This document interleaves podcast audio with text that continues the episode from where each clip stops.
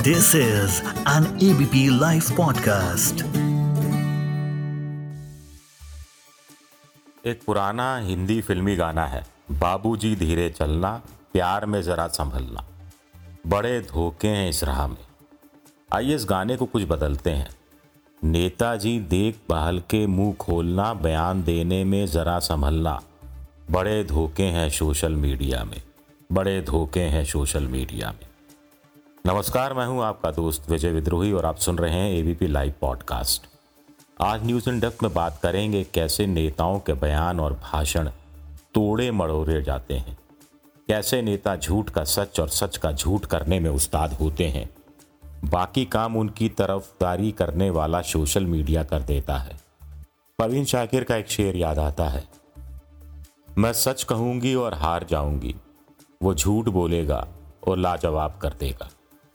कहते हैं कि नेताओं को कम बोलना चाहिए और काम की बात ही बोलनी चाहिए।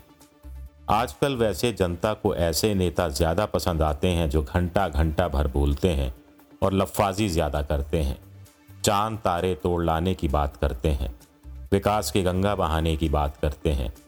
वैसे हमारे यहाँ ये सभी दलों के नेताओं का खास पसंदीदा डायलॉग रहा है, विकास की गंगा बहाना। पिछले सत्तर सालों में इतने सारे नेता विकास की गंगा बहाने का वादा कर चुके हैं कि अगर ये सब सफल हो जाते तो पूरे देश में इतनी ज़्यादा गंगाएँ बह चुकी होती कि देश ही उसमें डूब चुका होता। खैर, नेता बड़े देशभक्त होते हैं। और ऐसे देशभक्त नेताओं ने देश का ख्याल रखा, देश को डूबने से बचाया और विकास की गंगा बहाने के अपने वादे को देश हित में पूरा नहीं किया। खैर, एक किस्सा सुनाता हूँ। एक नेता के खिलाफ एक अखबार में कुछ गलत शलत छप गया। उनके सलाहकार ने उन्हें सलाह दी कि अब उस अखबार के संपादक को ना तो डांटा जा सकता है और ना ही मारा पीटा जा सकता है। क्योंकि अगर ऐसा किया तो लोकतंत्र का चौथा खंबा खतरे में आ जाएगा। तो लिहाजा उस गलत खबर का खंडन जारी कर दिया जाए। सांप भी मर जाएगा और लाठी भी नहीं टूटेगी। वैसे इस कहावत पर कभी कभी मैं सोचता हूँ कि क्या ये ज़रूरी है कि सांप के मरने पर लाठी टूटे ही? या कि सांप को मारने के लिए लाठी की क्या ज़रूरत है? सांप को आस्तीन के सांपों से क्यों नहीं मारा जा सकता? अज्ञे ने तो एक कविता में लिख ही दिया था कि, हे सांप, तुम तो शहरों में कभी रहे नहीं। फिर कहाँ से सीखा डसना? विष कहाँ से पाया? बड़ी गहरी बात है। लेकिन चलिए नेताजी के किस्से पर दोबारा आते हैं। तो सलाहकार की सलाह पर खबर का खंडन जारी कर दिया गया। नेताजी को लगा कि किस्सा खत्म हुआ। बात आई गई हो गई, लेकिन ये क्या? अगले दिन तमाम अखबारों में यह खंडन छपा था। खबर तो एक अखबार के अंदर के पेज पर छपी थी, लेकिन खंडन सभी अखबारों में था और पहले पेज पर था। नेताजी ने माथा पकड़ लिया। समझ गए कि खबर का खंडन करने का मतलब खुद की छवि को खंडित कर लेना है। लेकिन ये बात तब की है जब सोशल मीडिया नहीं था। आजकल ऐसा नहीं होता है। खबर दबा कर छपती है, चलती है, वायरल होती है हैशटैग होती है और खबर का खंडन ना करो तो आपकी हालत उस लाठी की तरह हो जाती है, जो शाम को मार तो नहीं पाती लेकिन खुद इस चक्कर में टूट ज़रूर जाती है। लिहाजा सोशल मीडिया के युग में दीवारों के भी कान होते हैं, वाली कहावत से ही काम नहीं चलता। बल्कि यहाँ तक देखना पड़ता है कि दीवारों में कब कान बनाने ज़रूरी हैं। और कब कौन सी खबर को खुद लीक करने के क्या क्या फ़ायदे होते हैं। लेकिन हर बार ज़रूरी नहीं है कि कोई खबर लीक हो।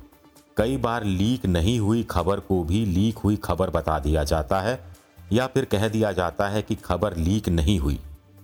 ऐसा इसलिए क्योंकि अकेली खबर का कोई मतलब सोशल मीडिया पर अब रह नहीं गया है। दुल्हन वही जो पिया मन भाए, डॉक्टर वही जो रोग भगाए। इसी तर्ज पर कहा जा सकता है कि खबर वही जो लीक हो लीक हुई खबर का मतलब है कि कहीं कोई चुपके से बात कर रहा है, कोई साजिश हो रही है, कोई षड्यंत्र रचा जा रहा है। बेखुदी, बेसबब नहीं गालिब, कुछ तो है जिसकी पर्दादारी है। तो सोशल मीडिया पर वही खबर हिट होती है, जो पर्दों के पीछे छुपी होती है और जो पर्दों को बेपर्दा कर सामने लाई गई होती है। फिर एक हिंदी फ़िल्म का गाना याद आ रहा है पर्दा है पर्दा है, पर्दे को बेपर्दा ना कर दूँ तो अकबर मेरा नाम नहीं। अकबर की जगह अब सोशल मीडिया बोलिए। वैसे भी आजकल अकबर जैसा कुछ बोलना, यानी सांप को गले में डालना है।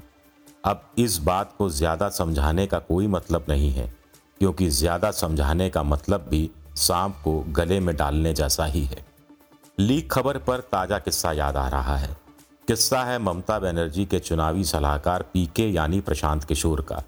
बीजेपी मीडिया सेल के अमित मालवीय कह रहे हैं कि पीके की खबर लीक हुई। पीके कह रहे हैं कि लीक नहीं हुई, बल्कि लीक होना बता दिया गया। अब दोस्तों, हुआ ये कि बंगाल के चुनाव पर पीके कुछ पत्रकारों से बात कर रहे थे। उन्होंने मन की बात कही। पीके ने छः सात बातें कही कि एक बीजेपी मजबूती से चुनाव लड़ रही है, दो बीजेपी को दलित वोट मिल रहे हैं, तीन बीजेपी को 75 परसेंट मतुआ वोट मिल रहा है। चार आम तौर पर लोग बीजेपी के सत्ता में आने की बात कर रहे हैं। यहाँ तक कि लेफ़्ट का दो तिहाई वोटर भी ऐसा ही कुछ कह रहा है। टीएमसी के खिलाफ एंटी इनकम्बेंसी है। छः मोदी बहुत लोकप्रिय हैं। सात बंगाल के हिंदी भाषियों में मोदी का चर्चा बहुत है। अब ये सब आपने सुना। ये सब बीजेपी के आईटी सेल ने सुनाया। महत्वपूर्ण बात क्या है? महत्वपूर्ण बात क्या ये है कि इतनी सारी बातें बीजेपी के पक्ष में जा रही हैं? या महत्वपूर्ण बात यह है कि खुद ममता खेमा इस बात को स्वीकार कर रहा है? खुद पीके भी ये सब कह रहे हैं। या महत्वपूर्ण ये है कि जब इतना सब कुछ बीजेपी के पक्ष में है तो क्या वह चुनाव जीत रही है? अब जो संपादित अंश सुनाए गए, उसके अनुसार तो भाव यही निकलता है कि बीजेपी चुनाव निकाल रही है। आखिर जब कांटे के मुकाबले में अगर हिंदी भाषी भी बीजेपी को पसंद कर रहा है मतुआ भी वोट दे रहा है, दलित भी वोट दे रहा है, लेफ़्ट वोटर भी बीजेपी की जीत देख रहा है, मोदी की लोकप्रियता भगवान समान है तो ज़ाहिर है कि बीजेपी चुनाव जीत रही है, ये बीजेपी ने कहा, ये टीवी चैनलों ने कहा, ये अखबार के पॉलिटिकल पंडितों ने कहा। अब इस कहानी का दूसरा पहलू देखिए। पीके कह रहे हैं कि उन्हें पता था कि ये सारी बातें सार्वजनिक हो रही हैं वह कह रहे हैं कि बीच में एक पत्रकार ने ऐसा कुछ कहा भी था और तब उन्होंने जवाब दिया था कि उन्हें ये पता है कि बातचीत कमरे से बाहर भी जा रही है और इसमें कुछ भी गलत नहीं है। पीके कह रहे हैं कि जब बातचीत लीक ही नहीं हुई तो फिर ये क्यों कहा जा रहा है कि बातचीत लीक हो गई? आगे पीके कहते हैं कि वह तो बीजेपी के प्लस पॉइंट बता रहे थे, इसलिए बता रहे थे कि वह राजनीतिक दुश्मन की ताकत को नकारते नहीं हैं, बल्कि उस ताकत को तोलते हैं और फिर तोड़ निकालने की कोशिश करते हैं।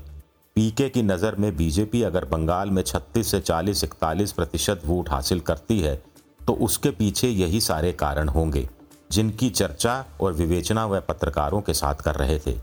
यानी पीके कहना चाहते हैं कि इतना सब बीजेपी के पास होते हुए भी वह बंगाल में चुनाव हार रही है। बीजेपी की सीटें सौ से कम ही रहने वाली हैं।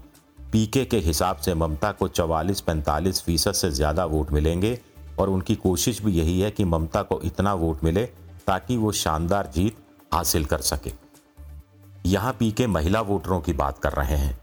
गौरतलब है कि बीजेपी के प्लस गिनाते समय उन्होंने महिला वोटरों का ज़िक्र तक नहीं किया था, लेकिन बयान के बाद दिए गए इंटरव्यू में वे साफ़ साफ़ कह रहे हैं कि उन्होंने अपनी ज़िंदगी में पिछले दस सालों में महिला वोटरों का ऐसा रुझान नहीं देखा जो बंगाल में ममता के प्रति वो देख रहे हैं। तो कुल मिलाकर आपने पढ़ लिया कि पीके ने बीजेपी के प्लस पॉइंट क्या गिनाए और क्यों इसके बावजूद उनकी नज़र में बीजेपी टक्कर देने की हालत में तो है, लेकिन जीतने की स्थिति में नहीं है। तीन बातों पर गौर करना यहाँ ज़रूरी हो जाता है। एक, अगर 27 परसेंट दलित वोट बीजेपी को मिल रहा है तो इसका मतलब क्या है? दलित वोट कमोबेश सभी सीटों पर है, ये हमें नहीं भूलना चाहिए। कांटे के मुकाबले में हार जीत का अंतर अगर कम रहा तो दलित वोट ममता के लिए संकट पैदा कर सकते हैं। दो अगर 10 परसेंट, पंद्रह परसेंट लेफ़्ट वोटरों में से 10 परसेंट अगर बीजेपी को जीतता हुआ देखना चाहता है तो क्या ये ममता के लिए खतरे की घंटी नहीं है? पीके को लगता है कि बीजेपी की जीत के पीछे उसका मकसद बीजेपी की हार है, और जीत की कामना करने का मतलब ये नहीं है कि ये लेफ़्ट वोटर बीजेपी को वोट देने जा रहा है। लेकिन इस बात की कोई गारंटी पीके कैसे ले सकते हैं? अगर इस 10 परसेंट में से कुछ परसेंट बीजेपी को वोट दे गया तो पीके की सारी थ्योरी धरी की धरी रह जाएगी। तीन, छवि की बात पीके भूल जाते हैं। हमारे यहाँ छवि के आधार पर देश में 80 परसेंट चुनाव जीता जाता है, ये पीके को नहीं भूलना चाहिए। सात, आठ परसेंट अनडिसाइडेड वोटर होता है, जो लास्ट टाइम में डिसाइड करता है कि किसे वोट देना है और किसे नहीं देना है। अब अगर मोदी की लोकप्रियता में कुछ इजाफा होता है और पीके के बयान को बीजेपी भुनाने की कोशिश करती है, और फिर इस सेवन एट परसेंट जो अनडिसाइडेड वोटर है, उसमें से कुछ बीजेपी के पास चला जाता है तो ममता का गणित बिगड़ सकता है। किसका क्या गणित बिगड़ता है, ये तो पता चलेगा। दो मई को जब नतीजे आएँगे। इस हफ़्ते न्यूज़ इन डेप्थ में इतना ही। अब अपने दोस्त विजय विद्रोही को इजाज़त दीजिए और सुनते रहिए ABP live podcast